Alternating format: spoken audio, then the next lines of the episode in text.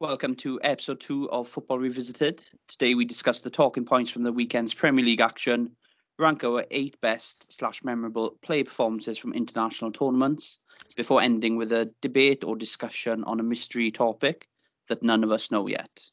Slight tweak to the lineup this week. So you've got the familiar voices of myself, Butts, and Sims. But unfortunately, Rob failed a late fitness test. Do not fear. More than capable replacement awaits. Oh no, wait. No, we haven't. It's Steve. That was well rehearsed, wasn't it? it was, yeah. Spent all day on that. Worth it. Um, so one of the biggest talking points from the weekend for me was from the Villa Leeds game on Friday night, uh, with Leeds winning 3 0 away from home with a hat trick from Patrick Bamford. Start with a slight trivia question. Can anyone name the last Leeds player to score a Premier League hat trick? Mark Viduka. It is, yeah, that went well. Was it against, wasn't it against Liverpool? No, Charlton. Oh, right. but he did score one against Liverpool. Um, yeah, so where do you think we start with Bamford? Um, where does he rank with England strikers? But Oof, I mean, I didn't expect this question because I was literally talking about this sort of chat. Um, it, it is a tough one. He's obviously had a fantastic start. I think he scored six goals in five or six games, whatever it is. Um, there was obviously a lot of talk because he didn't do well in the championship last year, and the Leeds fans were really upset with him. Um, but he's obviously come into the Premier League and looked looked like he belongs. But again, it's only six games, so probably ask him that in January, February, see how many goals he scored. Um, but yeah, at the moment, he, he is on fire. And two of the goals he scored against Aston Villa were quality, you know. peak. The last- Some of the, two, I, don't- I didn't think he had on his locker being able to turn like that, but yeah, he's doing well, but he needs to sustain it and prove that he belongs in this level. England potential, Steve. Um, I think it's. I think, like Pat said, there's a bit of time to see, but for now, I'd say I'd say not. I think he needs to do a little bit more. There's still too much quality, I think, ahead of him in that position. Yeah, as a, they are they're Yeah. doing well out of nowhere. They've suddenly got about six, seven forwards. You think, actually, yeah, they can do a job at that level. Calvert Lewin, Ings, Yeah, Um, there's, just five like- or six ahead of yeah, him. Rashford. So. Yeah. Um, Sims, where um, with Carragher uh, yesterday, you compared him to Firmino. Um, do you think he is better than Bobby Firmino? I, I what, what you going to say? I of course he's not. I mean, what, I, I prefer having Bamford in my team than Bobby Firmino. Whoa, whoa. Right, two Liverpool fans. Oh, you yeah. Crossed- I think I'd prefer the strike of any of the other 19 Premier League clubs to Bobby Firmino. I think he he's, he's a different player. I'm watching highlights of old games, and he was doing things back then that he doesn't come close to doing now. I'm sure Patrick Bamford is delighted that Bobby Firmino has hijacked this segment.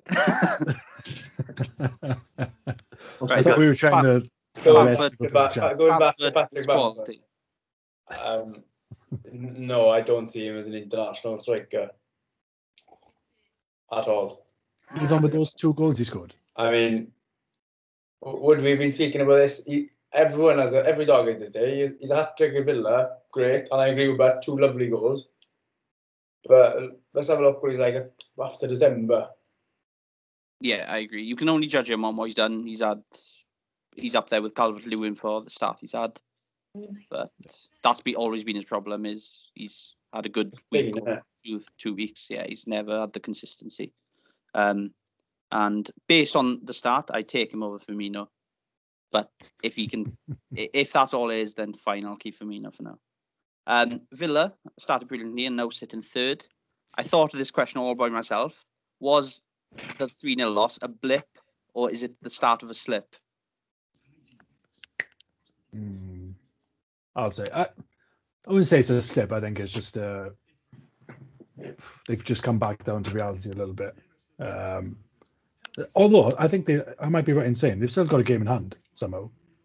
So if they win that, they could potentially go top. Yeah, they, So, them I mean, and Burnley and the two Manchester. Cities.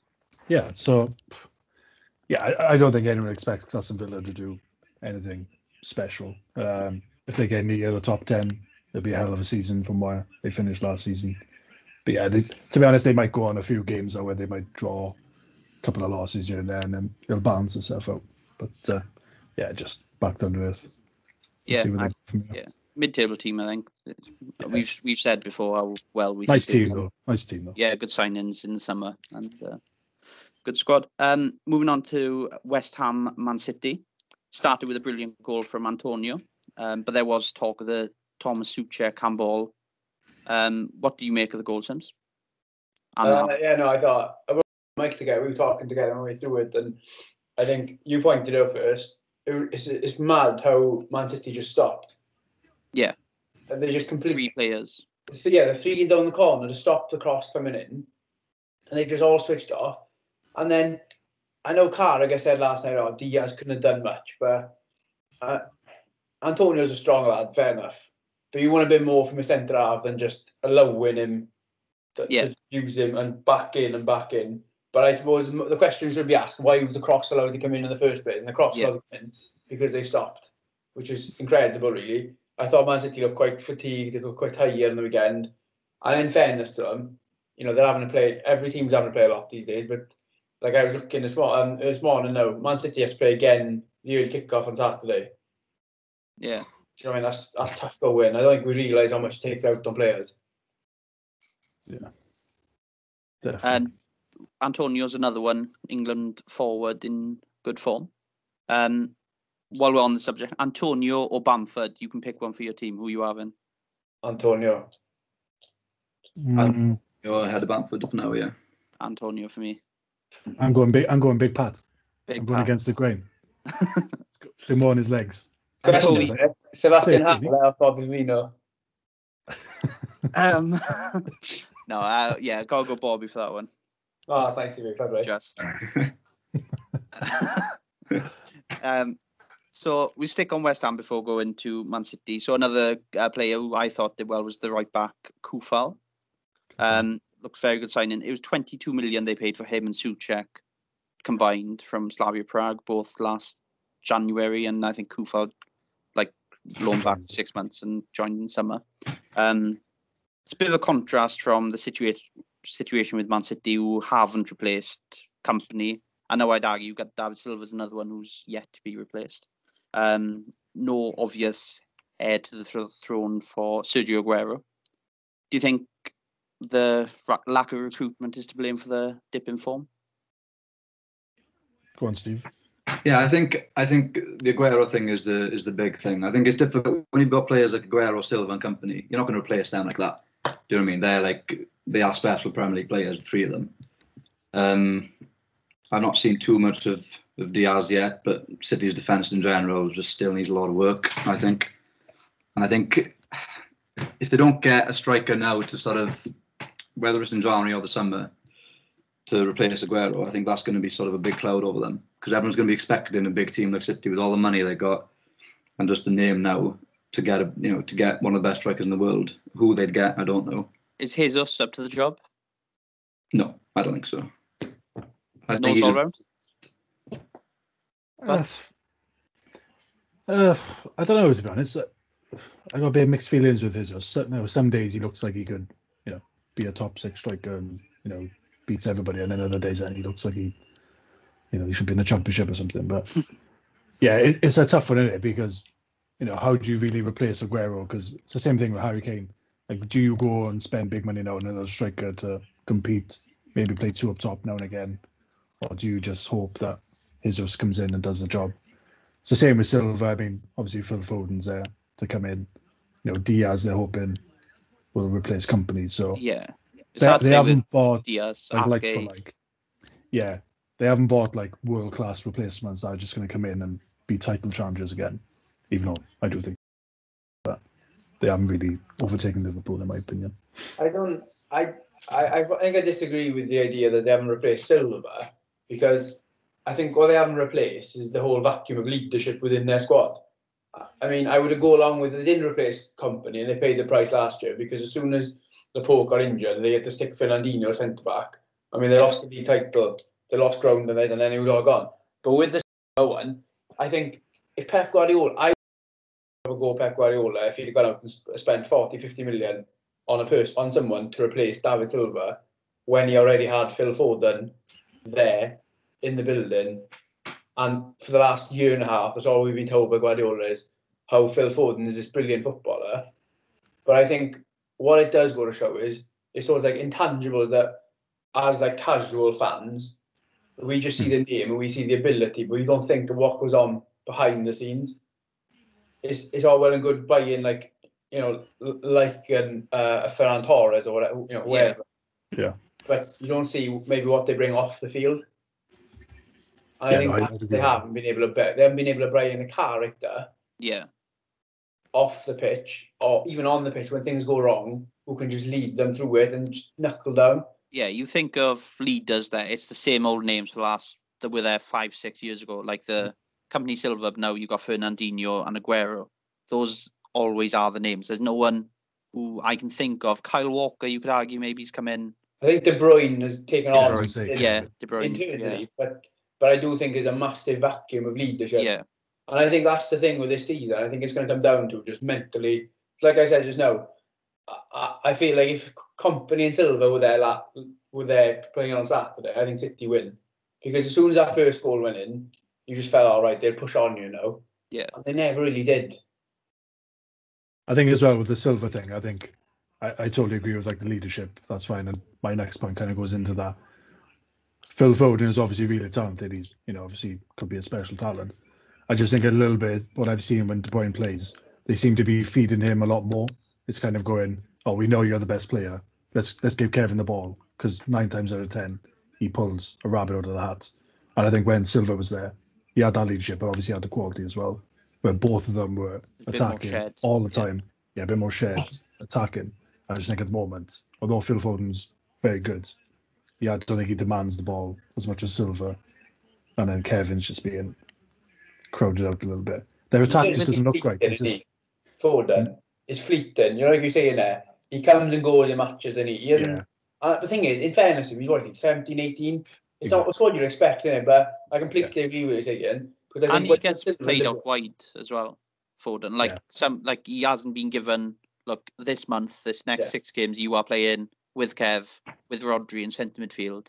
Yeah, he hasn't got a position, And- yet, does he? Yeah, and then he'll play as replacement for Sterling one week, and then he'd be pushed in the centre mid for the last twenty minutes of a game.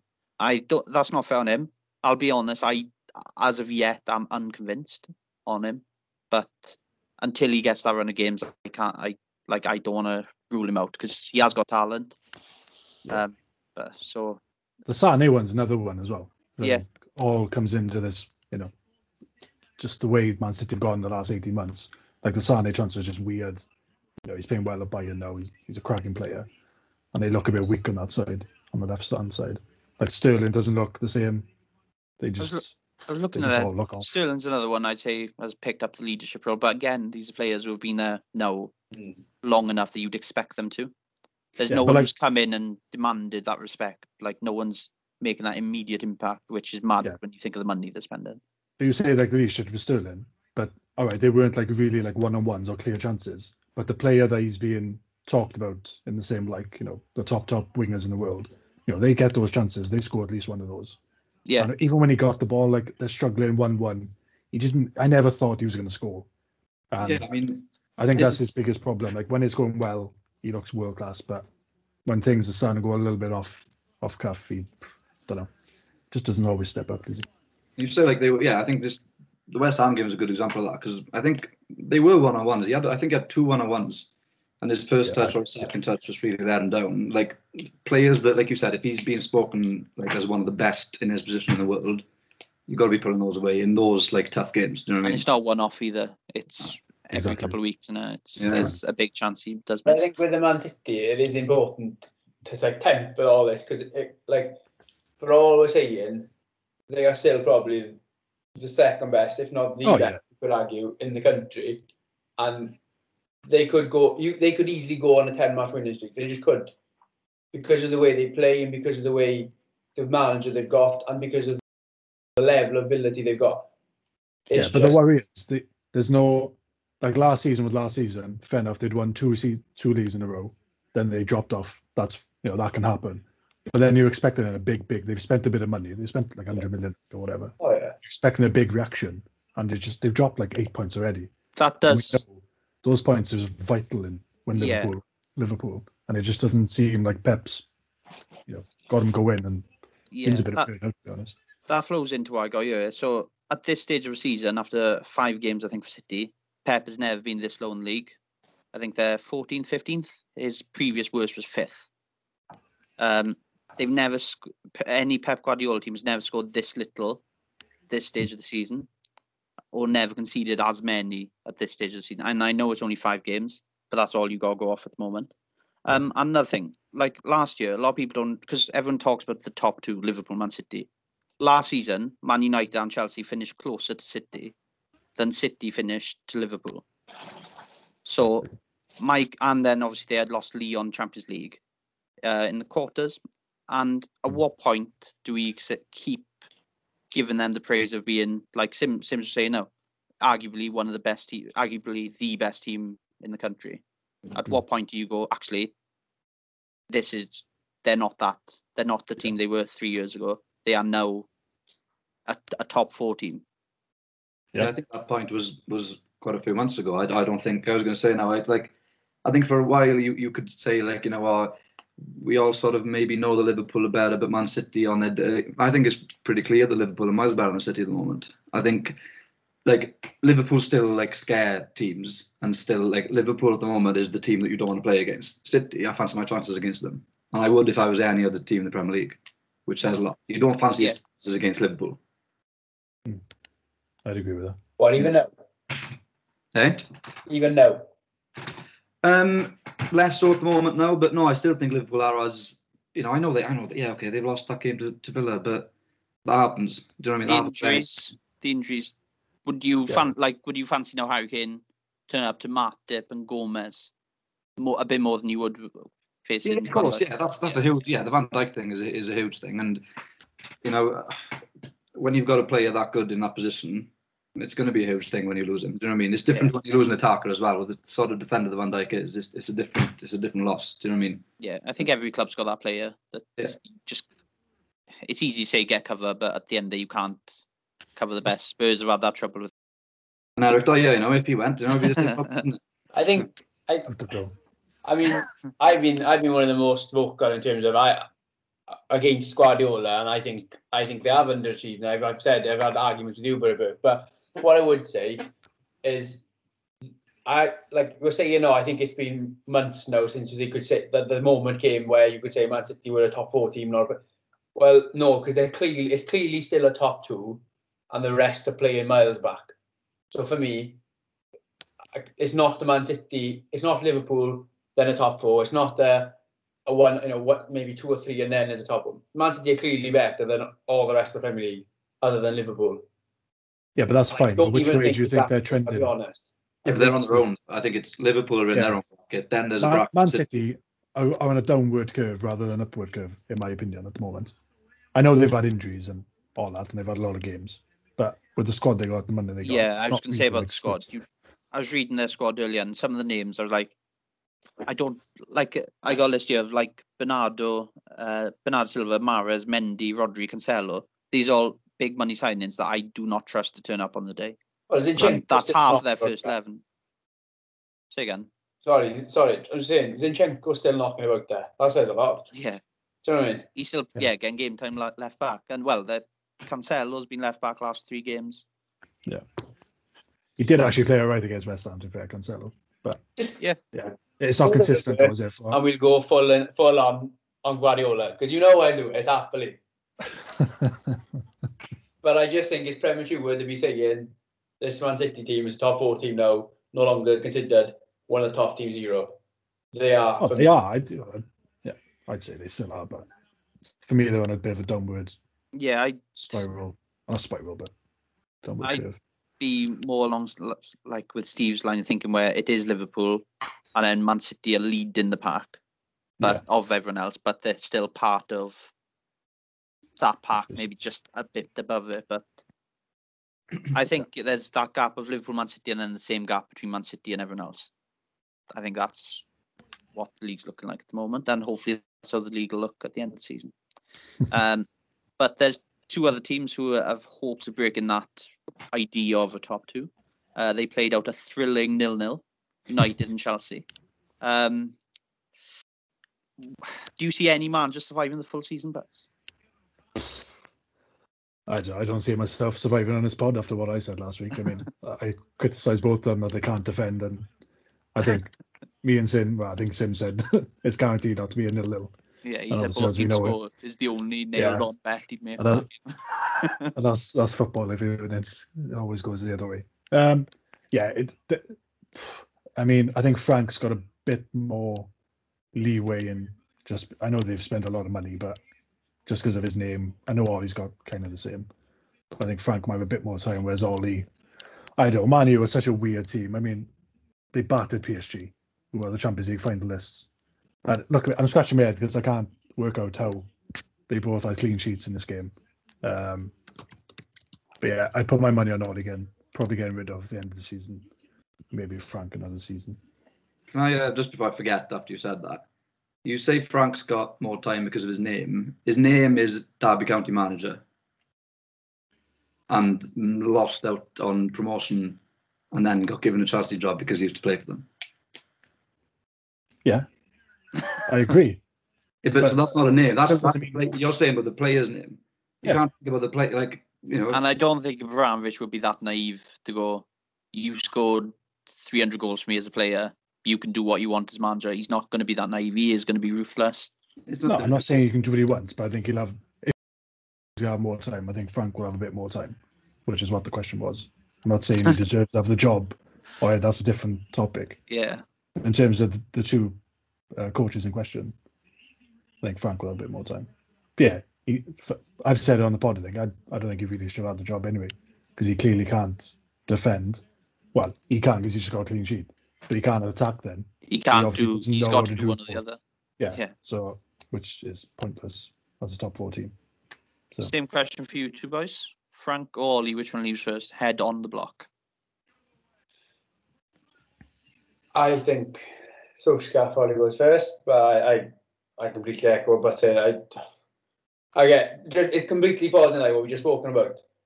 The the main reason Man City are miles ahead of the rest is because the rest are managed by Gunnar Solskjaer and Frank Lampard and Mikel Arteta.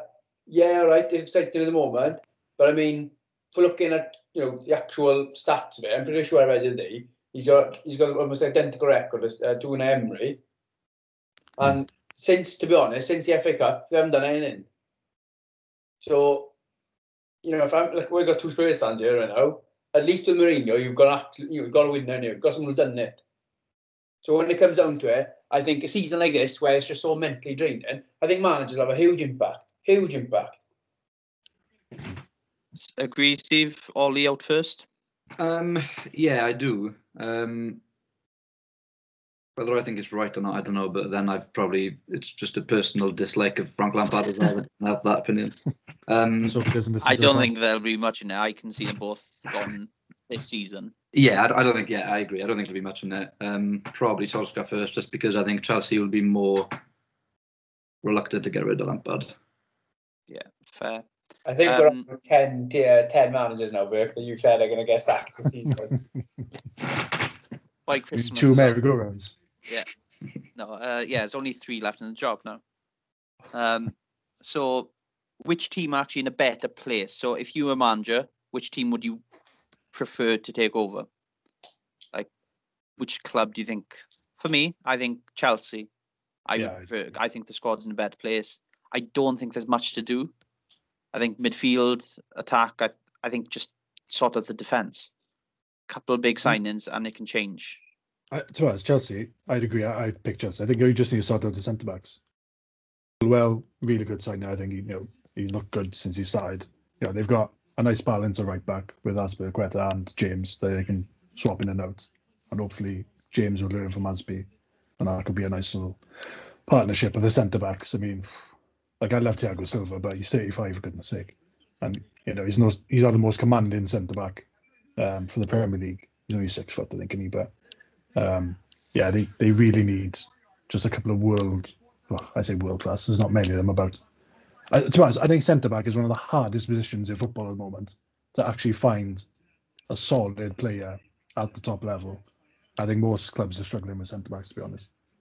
Um, see, taking over Chelsea first, rather United squad. I mean, baffles me. Absolutely baffles Sims, me. you were disagreeing with Butts there by the looks of it. Oh no, I completely agree. I don't. Alright. Think, I don't think it's close. Chelsea. I really, I really don't think. I think I exactly what Matt was saying. I think if you look at Man United squad, there's holes all over the shop. You look at Chelsea's, and the thing with Chelsea, they're young as well. So you, you've got a core for five, six years where we don't have to think about it. Yeah. So for me, yeah. And and the last thing I say is, why you've got United, you've got an absolute circus in the boardroom. Yeah. You've got stability at Chelsea where you know, well, there's one guy I answer to, and as long as he's happy, then I'm safe. Very Steve, true. would it um, hurt you to see Poch taking over United if that did if it did come to that? Yeah, of course it would. Um, yeah, it wouldn't be very nice. I don't know. Yeah, I don't know if you would. Uh, Maybe I'm just like sort of telling myself as a Spurs fan that he wouldn't go apart from Spurs in the top six. But uh, well, he might go Chelsea now instead. Yeah, that that would be a little bit worse. Yeah. Um, He'd probably love it because the way he got sacked, I don't think he was obviously not pleased to get sacked, but it didn't sound like it was very nice No, way I of think- getting rid of I, him. I don't. Yeah. I think he'd like to stick it to maybe not Spurs, but Daniel Levy a little bit by going to a United or, or Chelsea. Yeah, sorry. Like, yeah, by what we know, I don't think it was done in the best way, but I don't think, I don't think there's much sort of animosity there, to be honest. I, I reckon he'll, I reckon he'll manage Spurs again one day. Yeah, when Daniel Levy leaves, hopefully. Yeah, I've been waiting here just to get that face on Theo's, on Theo's face. I've done it. So, You think he goes back to Spurs? one day, I think. You know, not One day not like- Ramos. Did you say one day? He won it the last cup he had. Bring the band back together. last last two managers to win a cup with Spurs, Pochettino and Ramos. That's an interesting take, though, Steve. League Cup and Audi Cup. What? That is, is a really interesting take. Why, why are you so convinced that Pochettino's love for Spurs is deep enough that he would go back? I th- it could be it could be an emotional opinion that again that I'm maybe more hope than than belief, but I, I don't know. Something tells me that 'cause I, I do think it's sort of it was a weird way that it ended, like with the whole the way that he treated the Champions League final and everything, and how it sort of just went downhill after that until he got sacked. And I don't think the sacking was done in like a really horrible way. I think it was just like he knew it was coming. I don't know, and he's young. I think in, in years to come, I uh, reckon he might come back. What if he I disagree with that. with Poch? I see him go into a Man U though. So if he goes to a Man U and wins something, or even to Real Madrid and wins something, isn't he already like better than Spurs? Well, if he does that, yeah, of course he is. So why would he go back? He, like he- he is bound to get a top level job Yeah, he probably next do, year or like two. he, he might do what Mourinho's done though, and then on his way down, he'll find Spurs again. Steve, do you know what I actually love? Is it just still angry over the way that Pochettino um, handled the Champions League run there? That keeps me every time. what is your gripe about that, Steve? Um, yeah, I'm glad I brought that. up.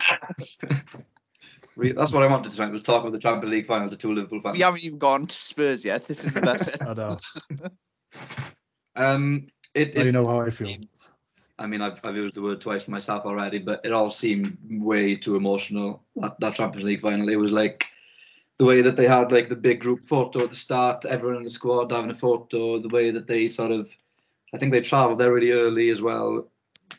I think you said before, like Liverpool said that that was one of the biggest mistakes the year before they won it was they sort of made too big a thing of it, whereas this year they they got there like a day or two before, did the job, went on kind of thing. Um, and you got to treat it like a job, and Spurs treated it like it was this, and, and it was. And like, you know, yeah, I'm not like you know, obviously it was a huge thing for Spurs to be in the Champions League final, and it's not something that maybe we'll you know we'll ever do again. But you can't treat it like it's it's like we shouldn't be here. You know, you've got to of the game and try and do the job. So that's what No, that- that. yeah, no, that's totally fair enough. Um, it did feel that your final was the Ajax game, like in terms of the reaction from it. That's how we came across. Um, but yeah, going back to Man U Chelsea, a little bit. Um, refereeing decisions we haven't discussed one yet. Maguire on Azpilicueta penalty. Stonewaller. Still Yeah. yeah. 100%. And then, like in the very next game, you had the Fabinho one. We won't be talking about Liverpool today, but I thought we'd bring up the penalty call. Um, Sims, I know you were quite vocal on the old WhatsApp. Oh, I just, oh, look, I calm down now. I think, well, I, I agree with you, said. I mean, why slide in anyway? He was a, cent- he was a centre mid playing centre back, centre tackle, but I mean, oh, I'm sorry. We're, we're, just- we're going mad. Like, I, I got Yeah. nothing more to say. I've actually got a really big take about football in general, but I'll keep it because it's not, you don't want to be putting in like t- 20 minutes into the pod, put it that way. So, Something to look forward to. A, li- a little teaser from Sam. You can cut that uh, bit and put it on like Yeah, a teaser. do a for- special pod. yeah, Just Sims. ideal. No, um, I thought same nailed on Pen Maguire on Azpi, and then with Fabinho, it was a silly decision. You, I think we always say why you give the ref a decision to make. Yeah. But the ref still made the wrong decision. So, Yeah.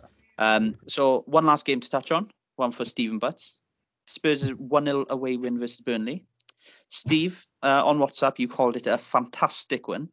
Oh, They were your words. What was so fantastic about it? I've got to remember the WhatsApp like stay. um, no, I No, think it, it doesn't need to. I remembered like as soon as I saw it, that that's not going anywhere.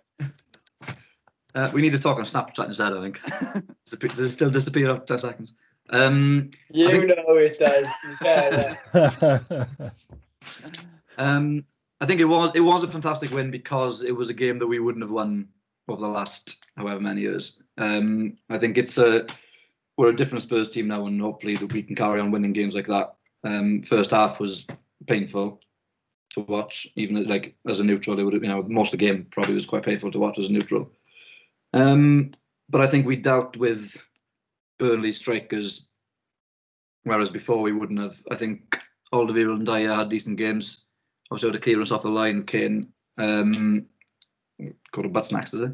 Um, I, I just think they sort of, I think they commanded more than they have done before and more than they would do in the past in, in those sort of aerial battles. Um, and I just think a one will, a one will, a one nil away win at Burnley is is a really good result because they're really hard to play against. Yeah, but uh, what were your thoughts on? I, I agree with with kind of what Steve was saying. Like it is it is obviously a good result away from home against you know a tough uh, Burnley side. Um, but first of all, Eric Dier did not have a good game. He was all over the shop. To- Toby was all right, but the one oh, maybe it's just just don't like Eric Dier centre back. The one time where the ball comes over, I don't know who he thinks he is, but he Franz Beckenbauer, that he any good centre back ever, just flicking it over. Like who the hell do you think he is? Like like honestly, I've never been so angry at centre back in my life. And that was just sums up the way he's playing at centre back at the moment. And it really, really annoying me at the moment. Um, but no, if, to be honest, I was more annoyed with Jose than the actual players because I just thought the tactics were so weird. Like we were just playing long balls all the time, nothing going through midfield. Like it was so defensive. Like I know you can say no, oh, we won one 0 but I mean, any other time we probably would have lost that game. I mean, it was really on a knife edge. It's one of them where it goes either way, and you have a complete different look. Um, so to say that, oh, you know, it was a good performance, or we won one 0 it's a good result. It's all them cliches. But if you really watch the game, it was actually a really, really bad performance. That should not be. If we're trying to get to a level where we're trying to catch these top teams, you can't be putting in shifts like that. And it's just, yeah, I don't know. It kind of shocked me because we've been so attacking in the first few games of the season. Yeah. And then all of a sudden we shift to this sort of game.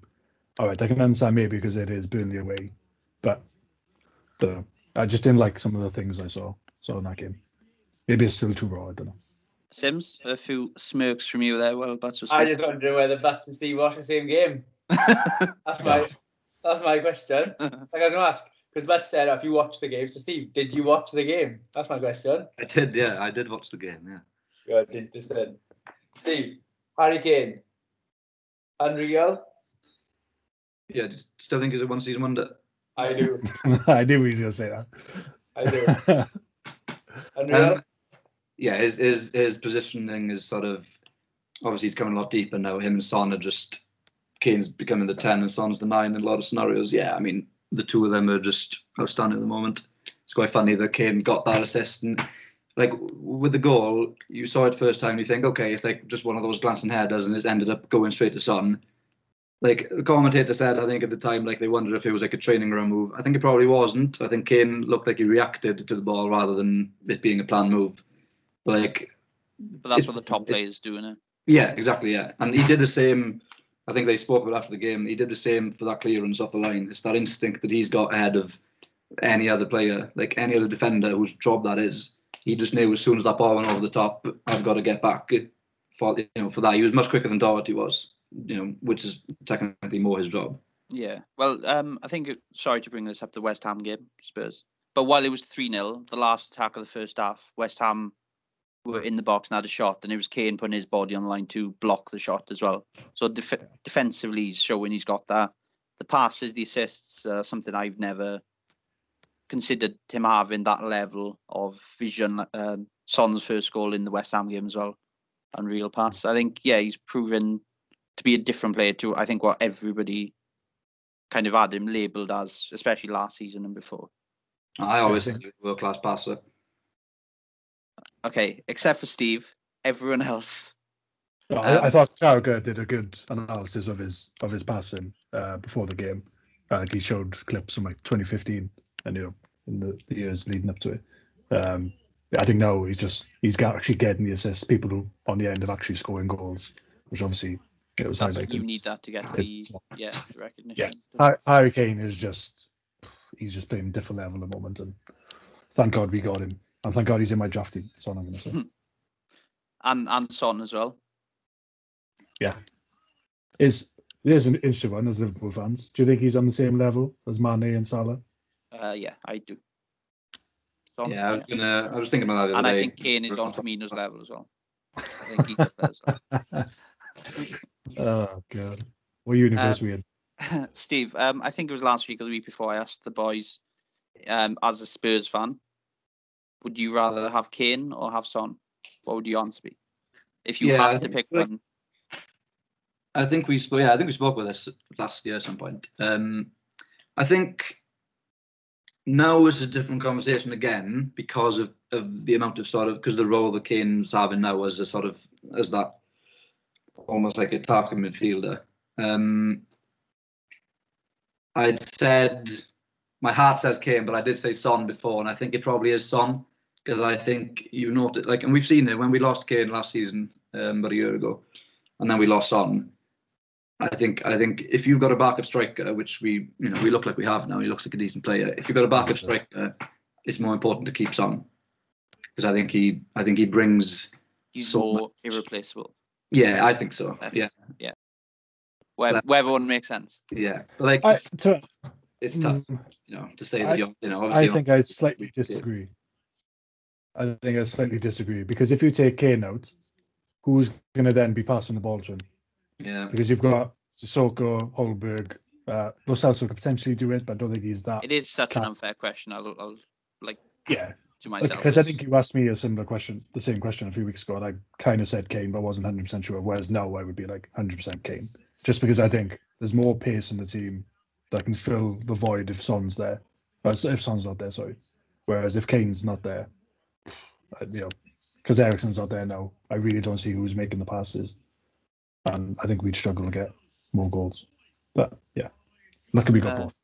I'm sure everyone's seen that Son and Kane are now second on the all-time uh, list of combinations, um, like providing goals to each other.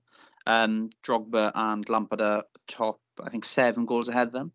Yeah, Are they? Do you think they're taking the number one spot yeah I think so. this season Mm, if they keep up?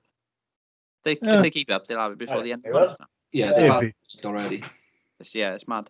Um, Yeah. Sims, what's the ceiling for Spurs this season?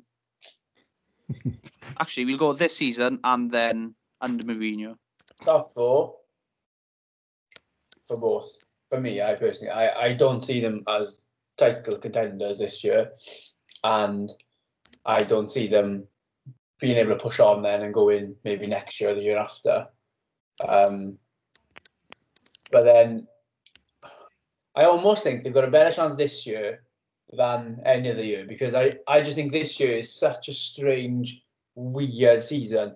Like I watch a football now and it's just it's just not it's not what we're used to. It's really not like even the way the games are going and and I think in a way the worst thing that happened was they put the the fan noise on you know like you can watch it with fan noise because Yeah. you almost trick it tricks you into thinking like oh yeah this is normal. Yeah. It's not It's really not for those players. And I think, I think you know, for Spurs, I think this this is the you know who really want to go for it, then I think this is it because I don't see them being able to keep it going. I still think that defensively, well, not dodgy, but defensively maybe not quite good enough to win a league. And uh, it's a bit harsh, but I mean, this is as good as it gets for Kane and Son. No, they cannot play any better. Well, I don't think they can personally. The only thing I can say is you could argue, well, Gareth Bale comes in, Gareth Bale hits. All of a sudden, then you go an, added one to, to make it a trio. But you know, I We've think seen it from Liverpool point of view. You can have the best two strikers, two forwards in the league, if you can't if you haven't got every, and, and the right combination around them, then you're only going to get top four at a push, really. This is it, and and again, and, and I think, I mean, Steve, I know Steve will agree with this because this is big as bugbear as a Spurs fan. Just mentality wise, isn't it? Can they keep going for a whole season? Mm. And you know, being Spurs, I'm, I suggest no. Yeah, I'd say no, just because of already what's happened this season. You know, we should be, you know, four points better off. We've already dropped points at home, but we shouldn't have. Still only Which, you two know- points off top. Yeah, I know, but it, it's just that feeling of like if it happens, it could happen again, which it probably will. It's like I said last week, it's like a self fulfilling prophecy. Um, but I am excited about the team. I'm not saying we're going to win the league. I think we might challenge early on, but then probably fade and get top four. But it's yeah, like Tanguy Ndombele is playing really well. Reguilón looks well. Like some like Lo Celso, I love him. It's a really really good squad that should really be getting top four. Top four for you as well, Steve. Yeah, it's like it's it's happened sort of two or three times over the last seven eight years. Where it's like you know a few storms. season, yeah, it's like oh Spurs type like no we're not. Hot takes. You know, yeah, you know, we know we're not, and you know hopefully yeah all the sort of level-headed fans can just because I think the the team now is really exciting. So I don't I don't like the whole are we type like let's just be excited about what we've got and see Enjoy what it. rather than like, like looking up there. I think push for top four, push for a cup. You know, I think we've got a I think we've got a chance for the Europa League and you know maybe one of the domestic cups. Um, I agree. do I think we're going to win it? I don't know. The sort of the main thing for us over the last few years has been strength and depth, and we've got that now. If you every position now, I'm almost sort of ish okay with Aurier being a second choice right back. He's still playing too much football for my liking, as is Davies. Davies was awful last night. Oh, he was terrible. He was absolutely awful last night. I think right back's still an issue though, because Doherty hasn't looked. I know he might be playing no position, but he got done a few times against a Burnley player. I mean, come on. At the end of the day, Against- if you're a right wing back, right back isn't that much out of position either. Exactly. I think you should be able to adapt. You you can talk from experience as playing right back for Davin. Exactly, yeah. Steve, do you know you're saying um, Spurs got an exciting team now, which I, I agree with. Do you think? Do you think Mourinho will almost hold them back though at times? I mean, last night was a perfect example, wasn't it? You know, you could argue, well, like Butt said, you know, they've gone, they won six one at Man United. They scored was it five two or five one at something, whatever it was. You know, hmm. in red hot form, you think right, we'll just turn up at Burnley and let's just we'll just out outplay them. We'll, we'll, our quality will shine through. We're better than them but he he changed it up to protect the knee because that's his natural Yeah. instinct. That is what Mourinho will do, and he always revert to type. Do you think he'll hold you back though? but I think Not sorry, not in terms of results so much, but in terms of how you want to play. No, yeah, I know what you mean. I think, uh, yeah, I think last night's a good example. Like, it's not like me to be on like the backing Spurs being positive side and sort of Butts being on the other side. But you could argue that last night he got it right as well. It, it was a tough first half to watch, but you could argue that actually he changed his way. Like, like you said, we've been, you know, I think we've scored the most goals, you know, out of anyone this year so far. It's almost like I'm hoping that Mourinho can basically like go let the attack do what they want because they're so good like especially if Bale comes in now and is sort of half as half the player he was for us last time, he can almost let them do their job and sort out the sort out the defensive midfield. I like the midfield three that he's playing. Like finally Winks is you know is sort of just dropping in and out, which is fine. Like I think Højbjerg, Sissoko, and Ndombele is really strong midfield, and then it lets the it lets the three play. The Celso as well work. I think I think he's making us he's making us that tough, harder team that we haven't been over the years that we need. So I, I don't think it'll pull us back because I think the the forwards are so good that you can just let them do you know what they can. And hopefully last night was actually a Mourinho plan, sort of you know you know pulling it off and like working. Is that a loaded question, Sims? Do you feel that Mourinho does hold them back? Uh, oh no, I genuinely interested, but I mean, I'm on. I mean, everyone, we all know what I think. I mean, I think he's the round man for the job. I, I still can't believe he's there, and I think what you saw last night is what you're going to see all season. I, you know, I'd probably argue that what we've seen in the five games previously are that's the anom- anomaly, not what we're seeing now. I think that's what we'll see. No, you know, I I don't see Mourinho change. Why would he change now? Like I don't. He's not going to, is he? He's going to. He's going to set up. He's going to not lose first, and then he's going to, like Steve said, he's going to. He's going to put it on right. We've got two boys up front, two, three, two, two or three attackers who can do it for us. We do set plays. And there's nothing wrong with that. There's not because if that's how you play, that's how you play, isn't it? But Yeah. for me, I just look. I think he's just so not Spurs. Like, Mm. however, if he's start winning, then who's to argue? We've said the um, ceiling for Spurs is probably top four. Do we think they'll actually get top four? I- Yeah. yeah. I I see it just because, like we said earlier, out of all the other managers, Jose will do what he did last night. If they're playing away at Burnley, you've just conceded three at home in the last ten minutes. You go away to a tough game. He will, you know, make changes, and you know, obviously try and get results, even though we could have lost that game easily. Sims, Whereas I don't see the ones. So- sorry. That's right. We'll see. Um, I I don't like predicting good things for Spurs. I Do it. Head I on the block. Wasn't Spurs Shock. Yeah, I, I, I think, I think probably yeah. Um, because of the strength and depth that we've got now, we've got good backup in most positions.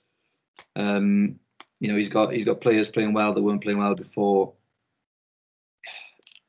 Apart from Eric. Ceiling, ceiling wise, you know, no, we can't win the league. Ceiling wise, if you look at all the other teams apart from Liverpool, I think I think we can finish second. I don't think we will.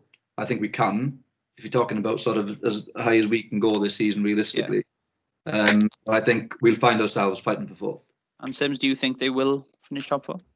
Uh, yeah, because I think he's a better manager than what Chelsea and Man United got. So I it's going to come between one of those three is going to miss out, and I would back Mourinho to get it done over both Lampard and Solskjaer.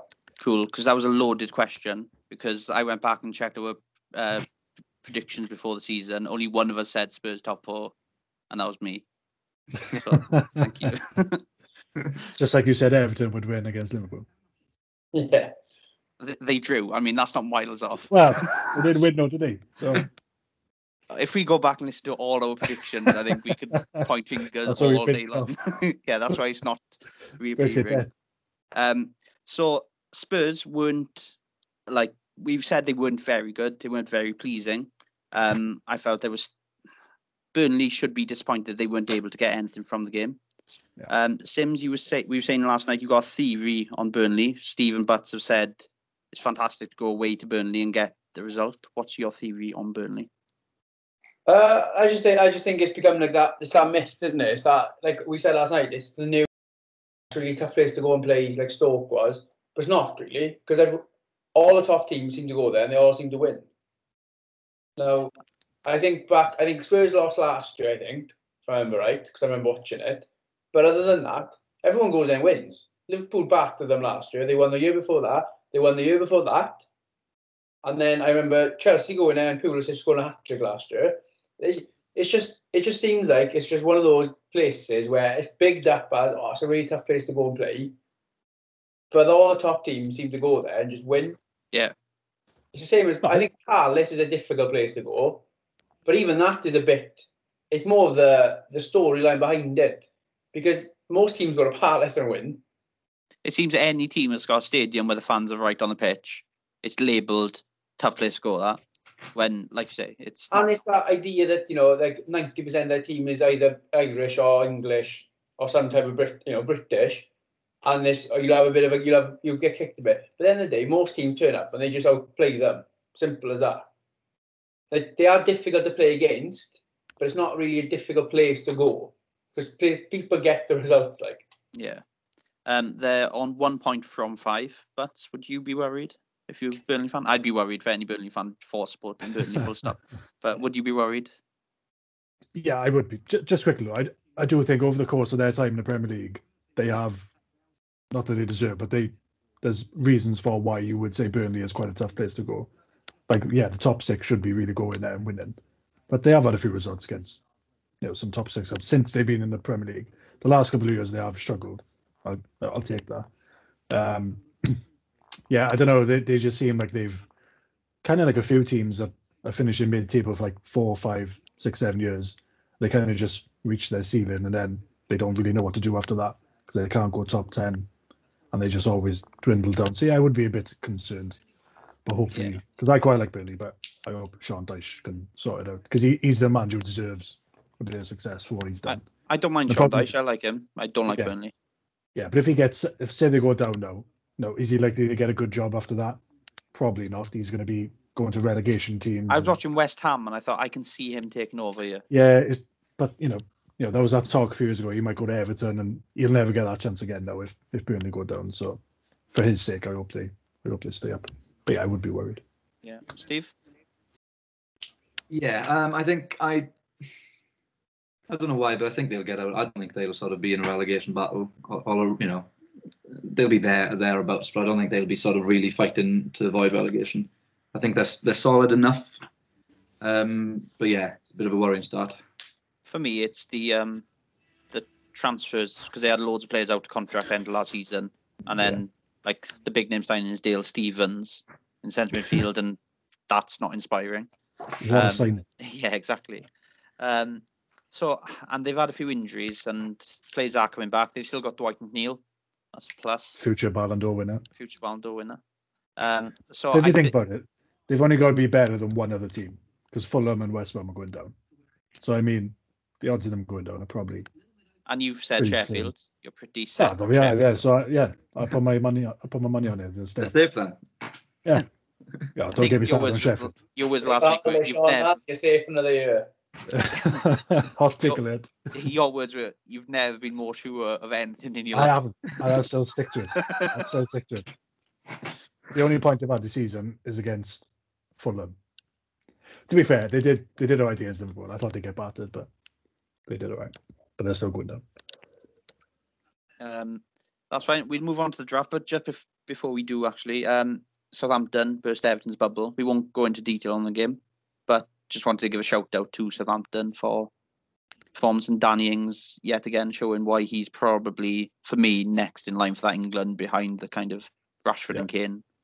I think he is still there as maybe three, four in the list ahead of the names you mentioned at the start of the show. Um, so moving on to the draft. So it's Rob weren't very definitive with the title of it, Mm. but uh, what I've taken from it is memorable or breakout performances in international tournaments. This can be um, good, bad. I think it's just players who have had that international tournament that are remembered for that. That's what my understanding of it is. So Yeah. to decide the order of this week's draft, it would have been up to Rob. Rob's not here, so Steve, over to you. How are we dis- deciding the order of this week's draft? Okay, so we're gonna we're gonna go around three of you naming Premier League goalkeepers, 'cause, you know, for Llyr, um, Wow. with that have got a hundred or more clean sheets. Oh. He, he probably thinks there's none. Um, what is a clean sheet? Uh. So we're going to go round naming naming Premier League goalkeepers since the Premier League started with 100 or more clean sheets. There are only, let me just double check, there are only 15. So um, Okay. Six points. any, any you, of need, the you need to decide the order now of this as well. yeah, Have yeah. you got another question for this? Uh, no, no. um, we're going to go we're going to go very creative and go in alphabetical order of surname. So it's going to be Burke, Butts, Clear. Sure. Yeah. All right. Um, I'll start with Petr Cech. yeah. Uh, I don't even know that obvious, but Bear with me as I check and write these down just to make sure that there's no uh, double Alright. answers. I'm trying to think. I bet there's a goalkeeper battle. Don't worry about it. Just say yeah. Yeah, I know. Nobody cares that much. I'll say David James. Yeah. Shake it fun. I was hoping you had the first wrong answer there. No, no, that's right. I Uh, Brad Friedel. I think that's right. Yeah, correct. Uh, Jens Lehmann. No. Van der Sar. I believe so. Yeah. David Seaman. Yeah. David De Gea. Again, I think so. Yeah. Peter Schmeichel. Has been said? No. Hasn't been said and is right. Mm, it's was tough. Yeah. You got seven more to go. There. Some big names. Oh, for a goalkeeper, Steve. Let's get into. Um, I would go with. What was the mean side?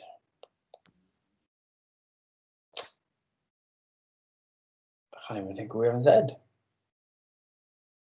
So you said, do you want to know who you've said so far? Yeah, you just give me a rundown, please. Thank you. Cech, James, Given, Friedel, Van der Sar, Seaman, De Gea, Schmeichel. Okay. I don't think it's right, but I'll go with um, Pepe Reina. Correct. Should. Your heart. Yeah. The only Oh. uh, still current Premier League player. Oh, your heart right. I'm That glad I don't know this. that one's for you, goalkeepers. Stephen Butts. That one's for you. I still hate the fact that he wears a Spurs shirt. Steve, in my head now, I can't stop thinking about like Heurelho Gomes, Casey Kemper, all the Spurs goalkeepers back in the Heurelho Gomes. Stop, Yeah, yeah, stop thinking about Fred Gomez. That's all I say. um, Casey I, Campbell's not there either. with oh, mid nineties. Let's have a think of mid nineties. I've got I've got two more and then I'm out. Writing them down so I don't forget. I got one, but I'm sure it's not going to be right. So I'm not going to say it. You said What? right. Oh, you would never been there long enough. No. Dean Kiely. I mean, the fact that you've said his name before some of these. That's wrong. No. So we've got our order. Burke, do you want to do you want to have a quick little go? The only two names I had here was Jussi Jääskeläinen Correct. and yes. Tim Howard. Correct. Just old old. Hugo Lloris for that? No. Um. So how many did we get? You got us? 12 there, including the two that you said at the end. So the three that you didn't get Nigel Martyn, Oh, me and Butts were discussing him, discussing him earlier. Free show. Mark Watson, oh, Oh, of oh, course. yeah. and what was the other one you didn't say? Thomas Osden. Uh, I mean, same as we were discussing him yesterday. we were, This is insane. I don't know why. These goalkeepers never had so much media time. Exactly. imagine So- my shock that my goalkeeper knowledge let me down. First, because there's se- six picks between my last pick, and I've only got four names prepared. So that is a worry. So just to confirm, it was me, Sims, but Steve, Steve, but Sims, me. Yeah. Yeah. Okay. So my first pick is the name that instantly came into my head um, when Rob said it last week on the podcast. What the topic's going to be. Um, so this guy scored the opening goal of the first World Cup to be held in his con- in his continent and captured the imaginations of the whole world. He spent most of his club career playing for an English indie rock band. Um, there's a Facebook page in his honour, which can only just be described as going viral. So my first pick is Bafana Bafana. It's Siphiwe Tshabalala. And the page is Cool Story Bro, needs more Siphiwe Tshabalalas. So feel free to search on Facebook and give it a like. Uh, but yeah, number one, Siphiwe Tshabalala. Always will be remembered for that goal in the opener of the World Cup 2010. So worldly as well, fair play. Good It was lovely. I am going to lower the mood a bit now. So we're going to go from the fun of Africa. We're going to go to a man who is can only be described as one of the worst human beings I've ever seen on a football pitch. Uh, he and I bet you know exactly what I'm about straight away. He's my next pick. He bagged himself a big move mid World Cup after after scoring and having a man of the match display against the world champions at the time in the opening game of the group, where he helped Senegal knock out France. Mm. He was so good in that World Cup that he made Gerard Houllier. I don't, know, I don't even know what to say. He decided not to sign Nicholas Nelka, and, and he decided to sign El Ajouf instead. He made the World Cup All-Star team of 2002 and he signed for Liverpool for 10 million on the back of this World Cup and that is El Hadji Diouf, the disgusting, horrible man. and not only did it make Houllier pick him over Anelka, I said last week, it made me pick him over Michael Owen for the name on the back of my shirt. Wow. Nightmare. Nightmare. Where, He- he where fooled is me. that shirt? It's uh, you don't want to It's know. got- You don't want to know. Who's in at number three? Uh, right. Okay. Uh, got a few names. Hmm, what am I going to go for? I'm going to go for yeah, who was more or less a one club man. He was not originally from this country, but had citizenship and also then played for the national team. He is not a player that really springs to mind to many people unless you're a football purist. You know, he was in 32, I think, at the time when he was in the squad for the Euros 2008 and he was arguably the player of the tournament. Played in the final, scored one of the decisive penalties in a shootout for Spain against Italy, I believe. And that player is Marcos Senna. Lovely Nice. little footballer, typical Brazilian slash Spanish, just in the central midfield. Looks like he's just walking through the park. Lovely Are there player. many typical Brazilian slash Spanish people about then? Yeah. Rafinha.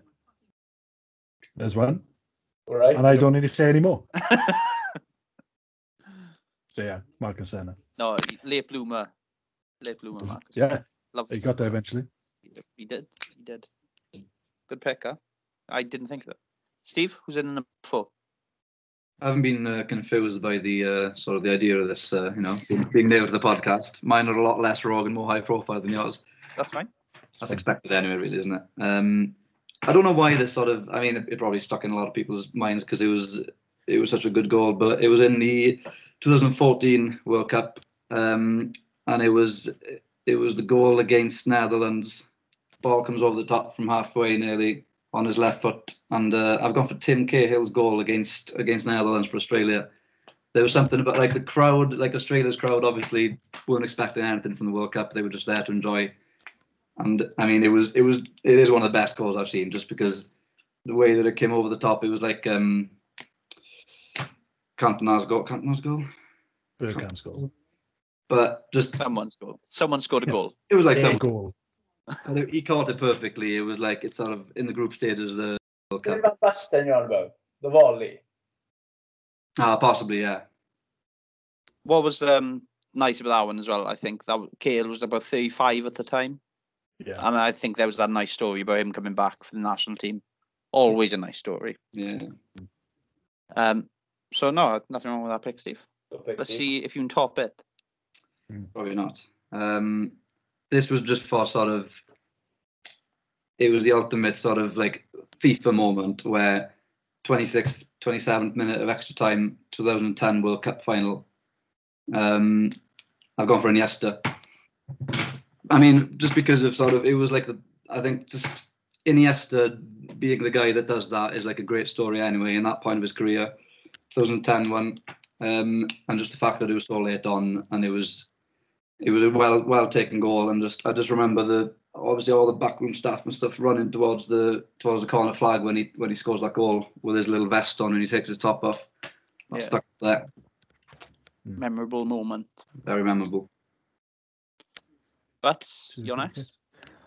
Oof. Um, there's a few ways I could go here. Um, I'm going to go for a Daniel Jones inspired pick here. And I'm going to go to the 2016 Euros in France. Now, this player, you know, nice, tidy little player. Everybody likes him. Hasn't really done much in his career.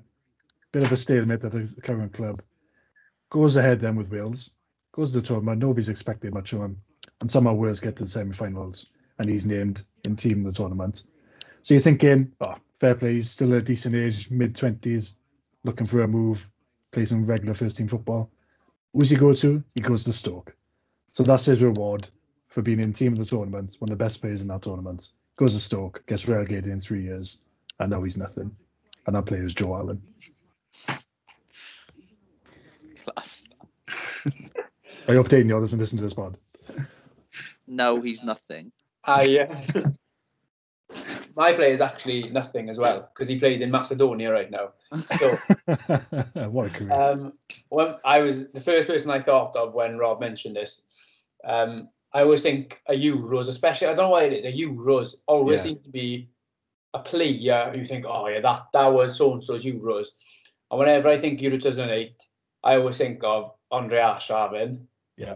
Now, I actually didn't realise, because I remember watching Euro 2008, but I didn't realise, I forgot, he was banned for the first two games of the group stage.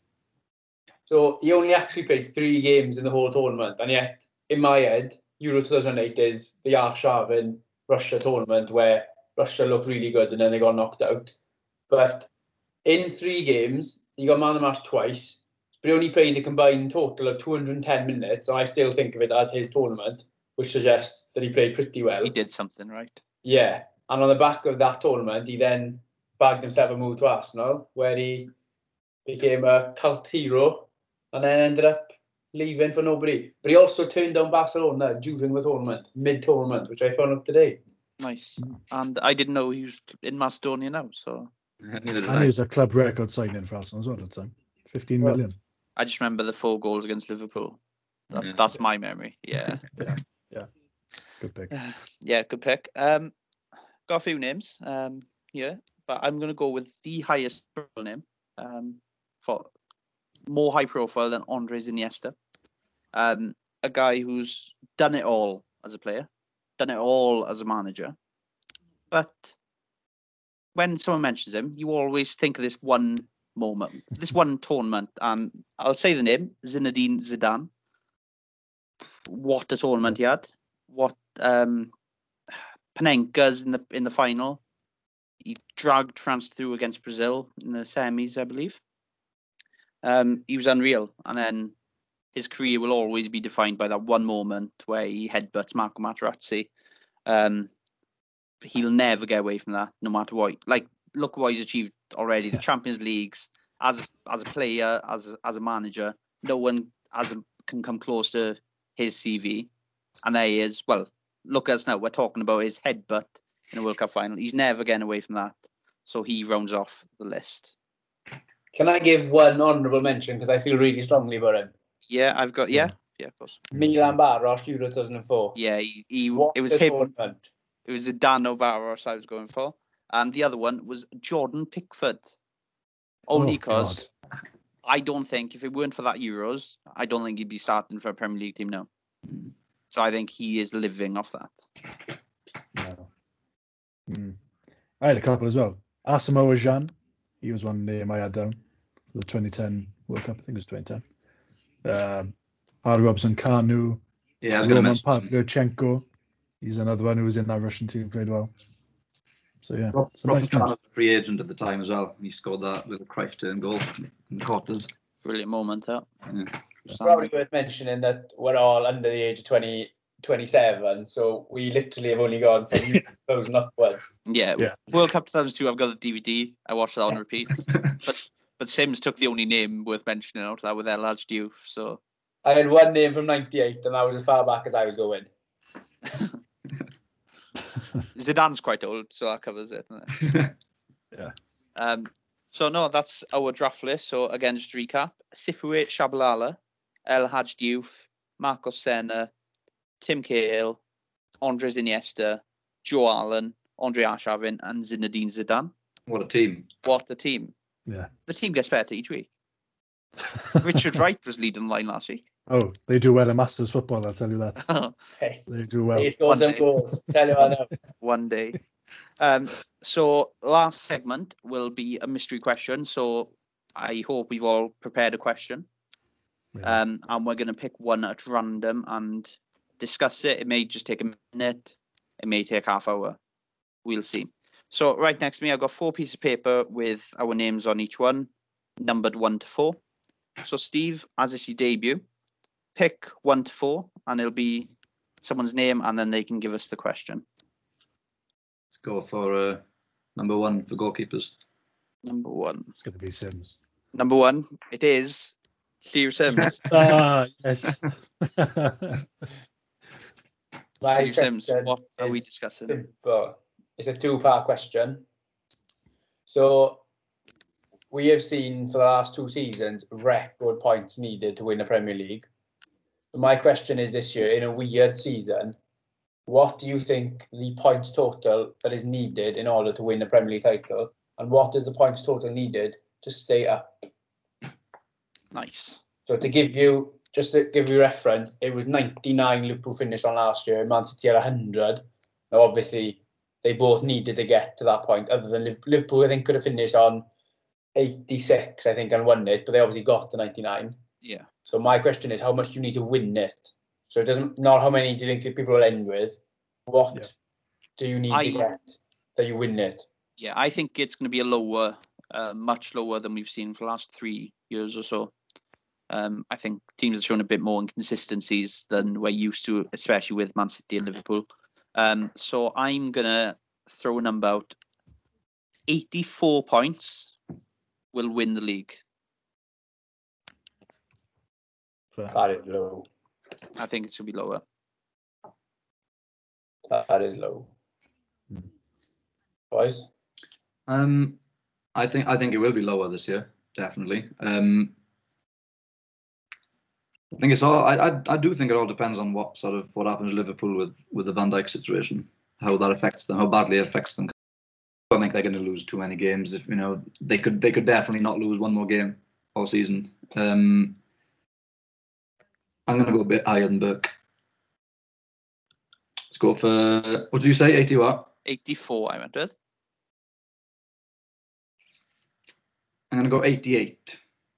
I think 84 would have won the league last year as well. I don't think it's ridiculously high because I think Man City finished 81. Yeah, So yeah. I think 84. It's, it's okay, but 88, you say, Steve. 88 I'm going to go for, yeah. But Uh, it's a very good question, actually. Um, I do think I was reading something today that they've done a study already, and they see that players are performing at a much higher level because there's no fans there, and we've already seen there's been some mad results already. So with that, then obviously the points are going to drop because obviously teams are going to drop points. So I probably I wouldn't go lower than the 80 point mark because I think I always associate top four like 70s and then the 80s is the league title. I'd probably say around, I wouldn't be shocked if it's like 80, 81, but I'd probably say around 82. That'd be my guess because I, I do think Liverpool will drop more points than they usually would have yeah, in any other season, as will all the other teams. So I think it's going to go a bit lower. Yeah, I think the Van Dijk is key point. I see them not being able to keep a clean sheet for one 0 as much as they did last last year. Or like be able to grind out a game late on. I think you said it before, but you haven't seen a player when they're under the cosh meeting so many headers from corners Yeah. and stuff. And that's Van Dijk, and you are missing that ability late on. So I think Liverpool are going to drop points, maybe three points become one. Um, Yeah. a couple of times more than normal. And with Man City, I feel there's teams better equipped now to get points against them than they were before. So I see a drop off, and yeah, that's why I've gone significantly lower. Sims, what are your thoughts on? Uh, number I always had in my mind is 87. I think 87 points gets you a league title, um, which is you know still a lot. Yeah. still a very high score to be honest. And if you take out the last couple of years, then it would it would be a very very high score. Yeah. it's just a bit it's a bit false for the last few years, isn't it? Um, with regards to relegation, I'll, give you a bit of help, boys, just to give you an, an idea of. Um, so according to studies over the last 16 years, Okay, so if you've reached 40 points over the last 16 years, you've got a 99% chance of staying up. If you've reached 35 points, you've got a 49% chance of staying up. Um, if you've reached 33 points, that's a 13% chance staying up. So just to give you a barometer of, you know, what where Yeah. you're at. So my question would be now, how many points will be needed? So really, you're basing on 17th place. Yeah. Because, um, obviously, well, 18th, 19th, 20th, obviously will go down then, isn't it? So what is needed to get 17 points, uh, 17th place this year? Mm, I'll let one of the other two start this one off. Yeah, I'm just trying to think because because if we're saying Fulham and West Brom will go down, then obviously their points total is going to be rubbish. So I'm just trying to think of the teams who might be down there. I'd, I'd probably say because I think the 40 point mark, as that's always said, isn't it? Oh, get the 40 points, get the five points. I think that's gone down a little bit the last few years. Yeah, not many But- do get the 40. No, yeah, I think it's 40. kind of gone. It's a myth now, really, isn't it? Oh, I think kind of gone. 40 is like Sim said, 40 is 99% of survival. I think that's why they say 40. They're not Yeah. going to say like, let's get 33 and have a 60% chance of staying up. They are going for Money ball. Safe. the Yeah. highest safe number that they can get. So no, it makes I- sense why they uh, say The it. number, the number the jumps straight here is around 37, somewhere like that. Because uh, again, I think teams, I, actually think teams might do a little bit better in terms of relegation because of the point I made before in terms of the fans. They might not feel that as much pressure. Obviously, West Brom and Fulham, but Fulham because they're not very good. Yeah, I'll say around 37. That'll be my number. Um, yeah, I'm thinking if I'm like I started trying to think of twentieth and then sort of what I think seventeenth will get in comparison. You know, if you look at sort of obviously I agree. I think Fulham, West Brom are going to be going to be probably the bottom two. Maybe I think what did Norwich finish last last year? Didn't they on like was it 20, 21? I think it was around the twenty mark. I'm thinking Yeah. back, how, how I don't understand how they got that much. Yeah, I know, but I, I'm trying to compare them. Then this year it's a bit of a different season with Fulham. You know, if I put Fulham on like sort of maybe maybe 20, 22, let's see. I go I go thirty for safety. Really low this year. Yeah, Nice. Um, for me, I think I think we're being a bit harsh on Fulham and West Brom. I think they've got more individual talent than that Norwich team did. I think you think of the teams like the Huddersfield team, teams who have finished rock bottom. I think this Fulham team and this West Brom team are significantly better than those. So I don't think they're going to be anchoring down in the low 20s, high teens. So I think they're going to be a bit higher, which I think pushes everyone else a bit higher. So I'm going to say 40. I'm going to stick to the to the big Sam and go 40 points, get safety. I think it's going to be. I don't think it's going to be as clean cut. As, I, I do think Fulham and West Brom are the weakest two, but I think they're stronger than most relegated teams in previous years. So I'm going to say they're going to put up a better fight and push the level up. So 40 points will be needed this year. So, um, just according to um, the threshold now for survival over the last 16 years. So, but you said 37 points. So, in Yeah. historically, that would give you an 85% chance of staying up. So, you'd be, you'd say, you know, you take out new. Take that. Steve, 30 points was it you said? yeah, Historically, you would have 0% chance of staying up. So, yes, in, in the last History maker. nobody has stayed Yeah. 30. And then obviously Burke with you was 40, so that was a 99% chance of staying up. Yeah. I personally think that I, I honestly think it'll be quite low this year. I think 35%, 35 points would get you survival. Um, and that would be a 49% chance. So I think 35 points gets you 17th place this year. Yeah, I'm I'm thinking about it again, like and my point about Fulham and West Brom being better than we were saying, in my opinion, goes the other way as well because that means they're taking points Yeah, off yeah, yeah. teams. So yeah, it's hard to kind of work out exactly what that means in the wider context of the table. If them being good actually brings it the point level Yeah. down more. Mm. So, um, but no, I'll, I'll stick with what I said. I'll say forty, and uh, if The someone gets relegated on forty, I'm done. It's to work out how many points Sheffield United are going to get and then add one. That's, that's basic safety. So we'll see. We'll see. Right. Thank you, Sims. Good question. Enjoyed that. Very and uh, thank you, Butts. Thank you, Steve. Been a pleasure. And thanks for listening. Cheers, boys. Thank you.